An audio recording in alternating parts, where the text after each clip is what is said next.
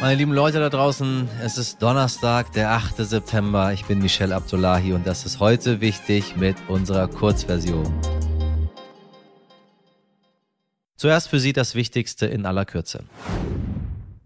In unserer Mittwochsfolge haben Sie es gehört. Handwerk ist, ja, Handwerk ist großartig. Trotzdem hat Deutschland das große Problem mit F den Fachkräftemangel. Dazu gehören natürlich nicht nur HandwerkerInnen, es fehlen auch Kräfte im Handel, in der IT, in der Gastronomie, eigentlich überall. Bis 2030 könnten bis zu fünf Millionen Arbeitskräfte fehlen, berechnete das Institut der deutschen Wirtschaft im Januar. Deshalb haben sich gestern mehrere Ministerinnen in Berlin getroffen und einige Maßnahmen verkündet. Arbeitsminister Hubertus Heil, Wirtschaftsminister Robert Habeck und die Bildungsministerin Bettina Stark-Watzinger wollen insbesondere die duale Ausbildung und Weiterbildung in stärken, eine Ausbildungsgarantie schaffen und das Einwanderungsrecht modernisieren, damit mehr Fachkräfte aus dem Ausland kommen. Wie hieß das damals? Kinder statt Inder? Wenn Sie ein bisschen älter sind, erinnern Sie sich ja. Ja, damit mehr Fachkräfte aus dem Ausland kommen.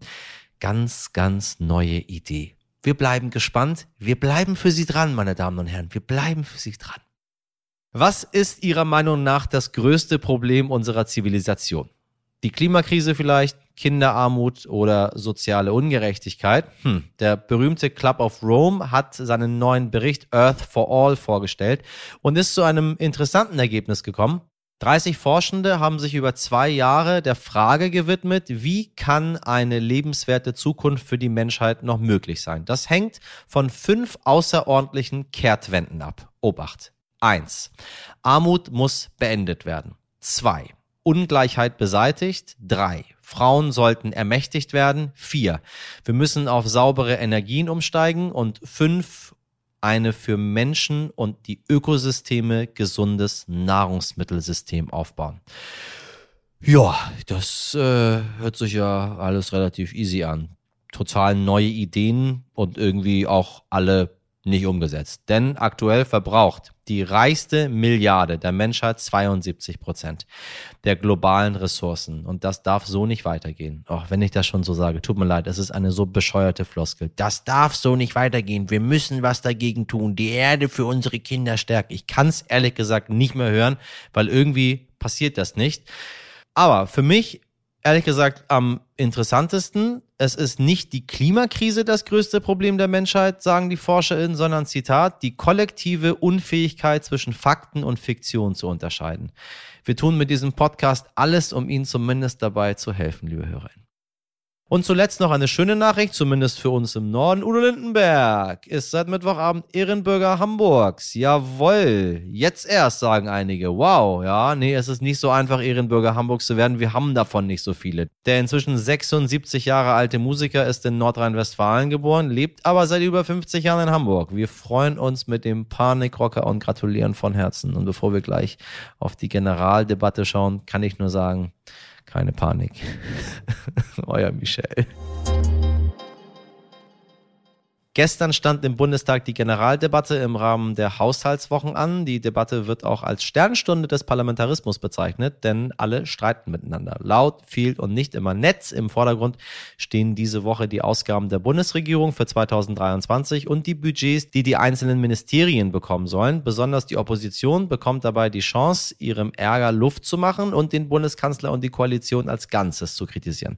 Ja, denen dürfte das in diesen Krisenzeiten nicht schwer gefallen sein. Der Haushalt wurde zum Beispiel von Sebastian Brehm von der CSU bereits liebevoll als Mogelpackung beschrieben. Oh, Sebastian Brehm, was für ein neues Wort in der Politik. Mogelpackung.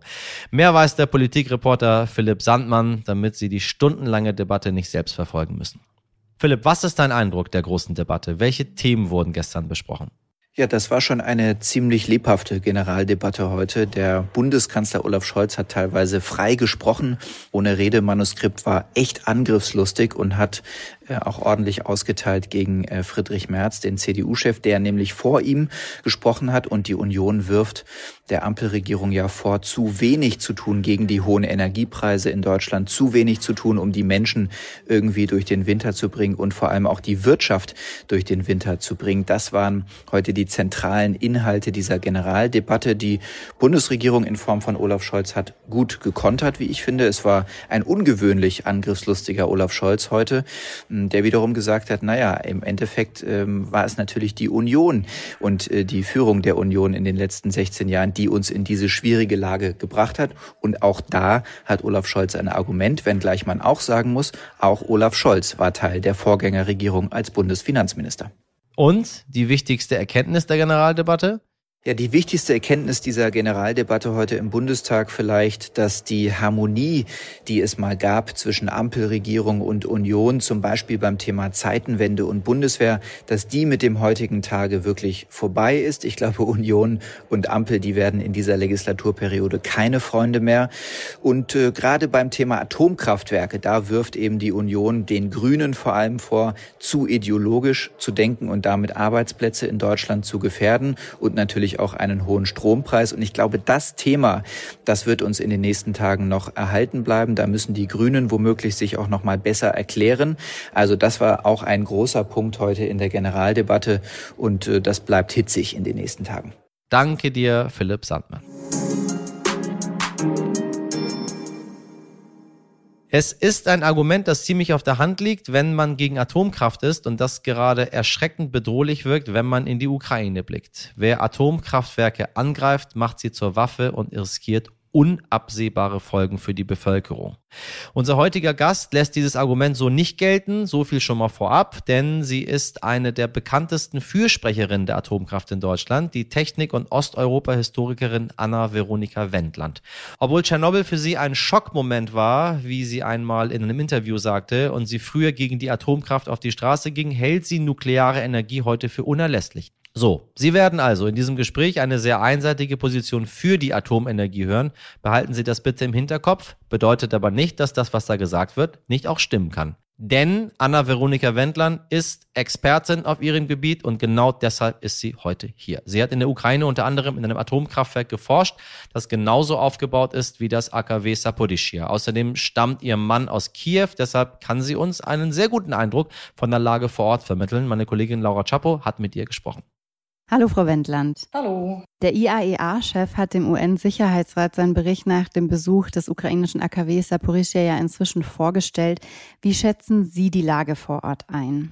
Ja, meine Einschätzung der Lage vor Ort, die unterscheidet sich nicht sehr von der des IAEA-Chefs. Ähm, sie ist sehr ernst. Mhm. Die Anlage ist jetzt inzwischen von sowohl von ihrem Landesnetz als auch vom Reservenetz abgeschnitten. Ein Block besorgt den Eigenbedarf des Kraftwerks, was aber auch bedeutet, wenn dieser Block ausfallen würde, na, also wenn es da irgendwelche Unregelmäßigkeiten gibt, was bei Lastabwurf auf Eigenbedarf, wenn dann so ein Block da so auf Teillast vor sich hin dümpelt, durchaus mal sein kann, dann äh, ist tatsächlich der Notstromfall angesagt und dann könnte man die Anlage eben nur noch mit Notstromdieseln versorgen, die dann praktisch die elektrische Versorgung aller Verbraucher der Nachkühlkette übernehmen müssten.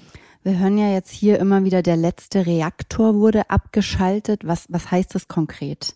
Ja, momentan, also mein Stand des Wissens ist noch, dass der, der letzte Block zwar vom Netz gegangen ist, im Sinne von er speist nicht mehr ins ukrainische Landesnetz ein, mhm. aber er hat einen sogenannten Lastabwurf auf Eigenbedarf gemacht. Das bedeutet einfach, dass die Anlage abfährt, äh, fast bis zum Mindestlastpunkt, also auf, auf sehr schwache Teillast, weil sie jetzt nur noch den Strombedarf des Kraftwerks selber bestreiten muss. Das ist dann praktisch so eine Art Inselbetrieb, die die dann da machen. Ne? Und dann äh, braucht halt der Block, der läuft, der Reaktor, der läuft, der braucht halt so 60 Megawatt Le Leistung, zieht der. Mhm. Die anderen Blöcke dürften noch im Nachkühlbetrieb noch jeweils so na, maximal 10 Megawatt äh, dürften die noch brauchen so dass man sich ungefähr vorstellen kann, naja, so bei 100 Megawatt dümpelt der wahrscheinlich 100, 110 Megawatt dümpelt der da vor sich hin. Das ist ein ein äh, ziemlich krasser Teillastbetrieb. Normalerweise mhm. äh, gibt die Anlage so 980 Megawatt ins Netz ab und das könnte dann zum Beispiel bedeuten, dass dann, äh, ja, wenn die Turbine das nicht so gut verträgt und dann so ins Vibrieren kommt und so, dann kann die sich auch immer über Turbinenschnellabschaltung mal abhängen und Das bedeutet dann automatisch auch Reaktorschnellabschaltung und dann ist die Anlage wirklich, ähm, dann kann man sie auch nicht wieder hochfahren, weil mhm. man, dafür braucht man eine, eine Menge an Eigenbedarfsstrom und den können halt Notstromdiesel alleine auch nicht zur Verfügung stellen. Und dann wäre die Anlage als Gesamtanlage im Notstromfall. Dann müssten die Blöcke von ihren jeweiligen Notstromaggregaten versorgt werden. Und was kann dabei dann passieren wiederum, wenn das eintreten würde?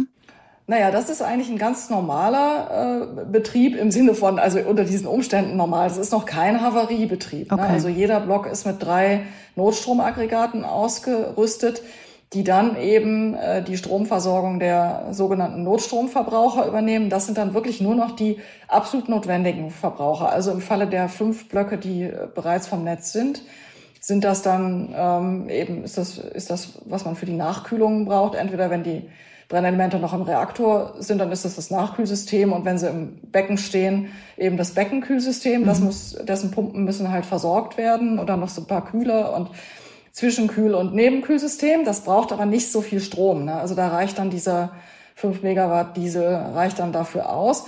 Bei der Anlage, die gerade vom Netz kommt, da sieht es ein bisschen anders aus. Wenn die natürlich aus Last in den Notstromfall rauscht, dann kann es sein, dass die erstmal noch ähm, sekundärseitig, also auf der Dampfseite, da nochmal Druck entlastet und damit sie äh, mit Druck und Temperatur schnell runterkommt in den Nachkühlbetrieb. Also dann blasen die da Dampf ab und das sieht dann ein bisschen dramatisch aus. Das wäre dann der Notstromfall in der noch laufenden Anlage.